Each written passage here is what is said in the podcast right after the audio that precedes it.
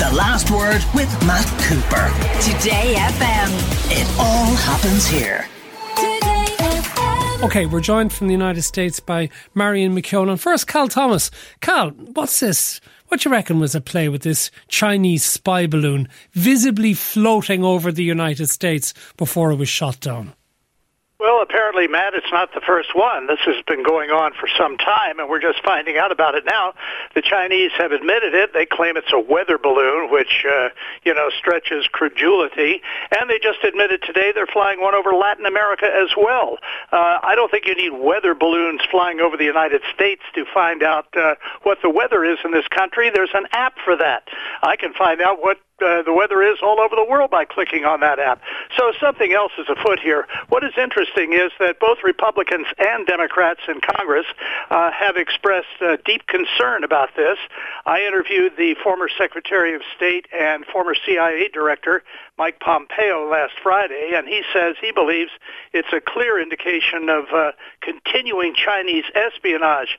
I said in my column that a lot of, especially younger people, think that uh, spying and espionage and communism are things from the past or spy novels. But in fact, uh, especially when it concerns uh, the Chinese, they're very real and contemporary. I think it's a real problem here. And uh, of course, Secretary Blinken has canceled his planned trip to Beijing as a protest for this. And the Chinese are ratcheting up their rhetoric, saying that the U.S. overreacted. So we'll see if the pieces of this were re- are, have been recovered in the Atlantic Ocean, and how much we learn, and how much we'll be told if we learned anything uh, from those pieces that are now being analyzed. But what in the name what what could actually be seen from the balloon that isn't available on Google Maps as a things as it stands? Well, it's a good question, but uh, you know they flew over military installations, the ICBM silos in Montana. Uh, uh, 14, I think I counted various military installations. So I don't know. I don't know. I'm, I'm sure they have a very great high level of technology. I don't know why they did it, what their motive behind it. I don't believe the weather story. I think most people don't. Uh, but I don't know. Uh, maybe it was a provocation. Uh, uh, uh, Pompeo told me he thought it was a test by uh, Xi Jinping uh, to see uh, the level of uh, United States uh, reaction uh, as part of his plan to possibly invade Taiwan.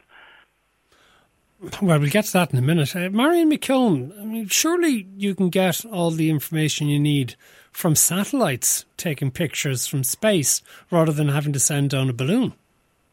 Yeah, you know, I I agree with pretty well everything that Cal said there. It's it, there's no way this is a weather balloon. I think it does. You know, as you say, as Cal says, there is an app for that. Look it up. You can find it weather anywhere in the world. Um, the fact that there are um, military silos in Montana, I think, is significant, which is where it was spotted first.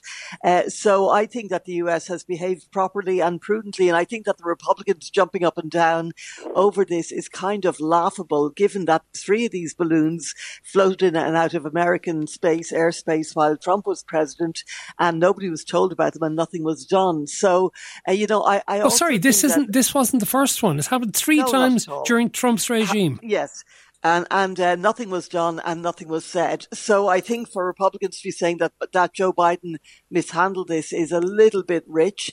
Uh, but but um, also I I um, I read your column with great interest, Cal. But I, I really think Mike Pompeo's equation that this is a test so that if the Americans do nothing about this, then they'll do nothing if we invade Taiwan. I think Mike Pompeo is uh, is, is guilty of a little bit of overreach there or, or oversimplification certainly. Uh, but I, I think America is responding appropriately appropriately. I think that they've they shot it down in a safe space over water. I mean, I, these things as well. It, it, like they weigh about two tons, so you can't just shoot it down over land. You could kill people with it. You know, like two ton flying out of the sky at, at a fast rate is is. Uh, you know, it's pretty dangerous. So I think that so far they've handled it properly. We'll see if they can salvage from the water outside in, in South Carolina anything that tells them anything about what it was really doing there. But yeah, I think it definitely warrants more investigation. But Marion, surely the United States is spying on China simultaneously. Of course. Of course they are. You know, I mean, th- this is where like there's a lot of theatre here, but I think that you you have to, you know, you can't just do well. Certainly Donald Trump did, but you can't just ignore it. If you've got a Chinese balloon over your airspace where it has no business being, you've got to respond. And and you know these are performative a lot of the time, I think. And as we've said, you know, you you can pick up weather anywhere very easily. Uh, so I think that there is something more to this, and hopefully that, that something will be revealed. Uh, Japan, some of these balloons balloons flew over Japan, have flown over Japan as well since 2020. Um, as the Chinese said, there are certainly some over Central America at the moment. So it's not like this is Chinese first balloon rodeo. You know, they've they've been at it for a while now. So clearly they're getting something from it, or they wouldn't keep doing it. Now, Cal, you also have in your column that Pompeo was critical of what he called the Henry Kissinger model of engagement with China, saying that doesn't work for us. They stole million, millions of jobs and intellectual property. Now, I can see where he might be coming from in the intellectual property thing. There's an awful lot of evidence to support that. But for the idea of stealing millions of jobs, America, America willingly sent capital to China to try and exploit cheap labour to have cheaper goods coming back to the United States. You're quite right, Matt. And uh, some years ago, I tried to boycott things made in China. It was virtually impossible. Every product I looked at, turned over, looked at the bottom, uh, tags in my shirt, uh, just about anything you would buy in the United States said made in China. Uh, I think uh, it should be a patriotic duty for presidential and other candidates to say, let's bring those uh, things home. Let's bring those products home and make them in America. We have a, uh, a certain uh, company here called WeatherTech, which uh, advertises on television that all of their products, uh, floor mats for cars and uh, related products, holders for uh, mobile phones, are all made in America. This is something they proudly announce. Uh, I, I think we need to put uh, patriotism over profit. I think we need to put uh, freedom over bondage. A lot of this money that is coming from jobs uh, over there in China is used to subsidize the People's Liberation Army and the uh, and, and harm their own people. So uh, yes, you're right. It was done voluntarily, but I, I think uh, you know, especially in this day and age, with what the Chinese are doing with their spying and their espionage and everything else, we need to bring those jobs home. What type of phone do you have, Cal? I have an Apple, and it's made in China. I had to wait actually uh, extra time uh, to get it because of the supply chain issues. But uh, what are you going to do? I mean, uh, I mean, it is the standard for cell phones. I'd much rather have one made in the United States. I don't think there are any made in the United States, are there, well, Marion? That's the point. And Marion, I think Apple themselves have a major problem. That's how they actually walk back out of China, even if it wanted to, which is why Apple has been guilty at times, I think, of a degree of censorship to keep the Chinese authorities happy. Indeed, uh, you know, and, and again, you know, Mike Pompeo tends to oversimplify things a lot. He's, by the way, he's he's clearly running for president. I'm going to see him in, in three, three times in the next week, so he's really you're on, for on punishment. His, on his I am indeed. He's he's but you, you know you, you, you need to see what these people have to offer. So he's he is um on his beauty tour and promoting his book, which is quite a vindictive little tome, I thought.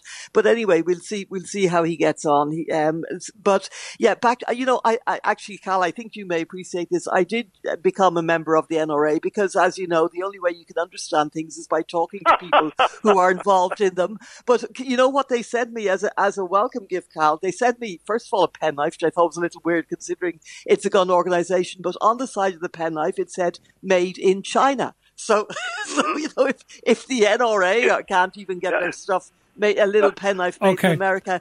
So I think that there you is, carry, you know, you carry it along with the Trump hat I gave you last year in uh, uh, at the Kennedy yes, School. Yeah, but can I tell you about that Trump hat? As one listener points out, those caps were made, made in China. China. as well.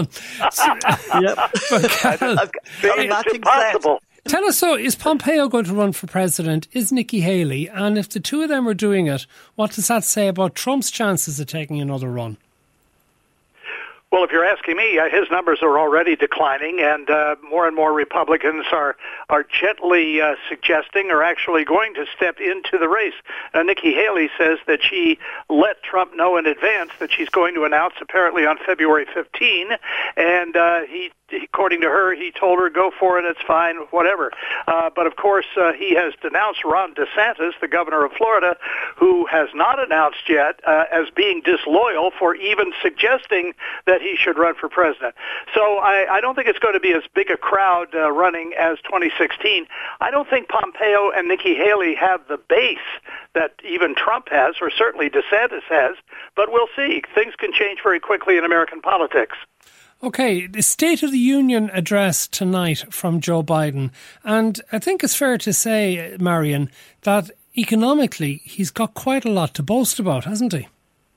He does, but America isn't feeling it, and and that is the big problem for Joe Biden. I mean, the the, the uh, unemployment rate is the lowest since the '60s. You know, in, in America, it's 3.4. It's almost negligible, uh, and the economy is growing. Things are inflation is heading in the right direction, which is to say, it's shrinking slowly, admittedly, but steadily. Uh, and you know, he has done a lot of good things, but a lot of the the benefits haven't come on board yet. So, for example, the Infrastructure Act, the money's only coming through for that now to rebuild roads and bridges and, and airports and what have you. Uh, and, you know, the, the, he's now trying to get the price of insulin to be, to be capped at $35 a month for all Americans. That would be a really politically smart thing to do. 38 Americans have diabetes, 38 million Americans have diabetes. Most of them are over 45. They're the people who vote. Some of them pay up to $2,000 a month for insulin. So I think, you know, he's focused on the right things, but it's not Americans aren't feeling it. And even Democrats, 58% of Democrats don't want him to seek a second term. So, you know, his, he's notwithstanding that he has legislatively achieved more than any president since FDR. If you go through all of the legislative victories he has had, uh, and as I said, the jobs rate is, is terrific. But uh, Americans, I think Americans have become so cynical about politics and so jaded by it and so partisan that they're just not willing to give him credit where he deserves it. And there are certainly areas where, objectively, by any standard, he does deserve it. See, Cal, there's lots of stats which work in Biden's favour. When he came into office, the unemployment rate was 6.3%. It's now 3.4%. And I thought Republicans loved the idea of low unemployment because it means people are working for themselves without depending on welfare. 12 million new jobs since Biden came into power, which is double the combined total of the first three years of Donald Trump's term. How can Republicans argue with that? Well, uh, they argue uh, with it, Matt, uh, by saying that those uh, the higher numbers was during the pandemic when people were losing jobs, and these numbers now that are coming out are people returning to jobs they already had. Uh, how do you count these jobs? And by the way, many of them, a majority of them, are new government jobs. Government doesn't produce products and services that people want to buy and invest in. So you have to look at the numbers. I think the president tonight is going to uh, do the same thing he did. I was going through his State of the Union speech last year, in which he made some of the same economic claims. And he's also going to ask for more taxes on the rich, which we hear every year uh, from Democrats. Uh, revenue isn't the problem for the federal government. Spending is. Trillions of dollars have been lost in COVID and PPP spending uh, that nobody can find what happened to Under it. Under the Trump yet, administration. Well, under well under this administration too, it, it crosses both. Yes, and we've had this problem in the United States for many years with the unaccountability of uh, money being spent by the government. It's other people's money, so they don't care that much. If it was your money or my money that was being wasted, we would care. Just to finish with you, Marion McKeone, on this, if people aren't going to take much notice of the good news in the State of the Union, how are they going to be persuaded to vote Biden back into office? Well, I think that's the problem he has uh, to, to, deal with in the next two years. But, you know, uh, Cal, just five, half a million jobs were created last month alone. They're not all government jobs. Not even a significant proportion of those jobs are government jobs. So I think you do have to give credit where it's due objectively. Uh, and, and, and I think that that is an area in which it is. Uh, I think the debt ceiling is going to be his big thing this evening. He's going to try and persuade American people that the Republicans are really entering a, a murder suicide pact with the American economy. And I think that's his most important job. And I think he should be able to do that given the insanity of what Kevin McCarthy is trying to do. Thank so you. we'll see where it goes. Thank you very much, Marion McConaughey Thomas. The last word with Matt Cooper. Weekdays from 4.30. Today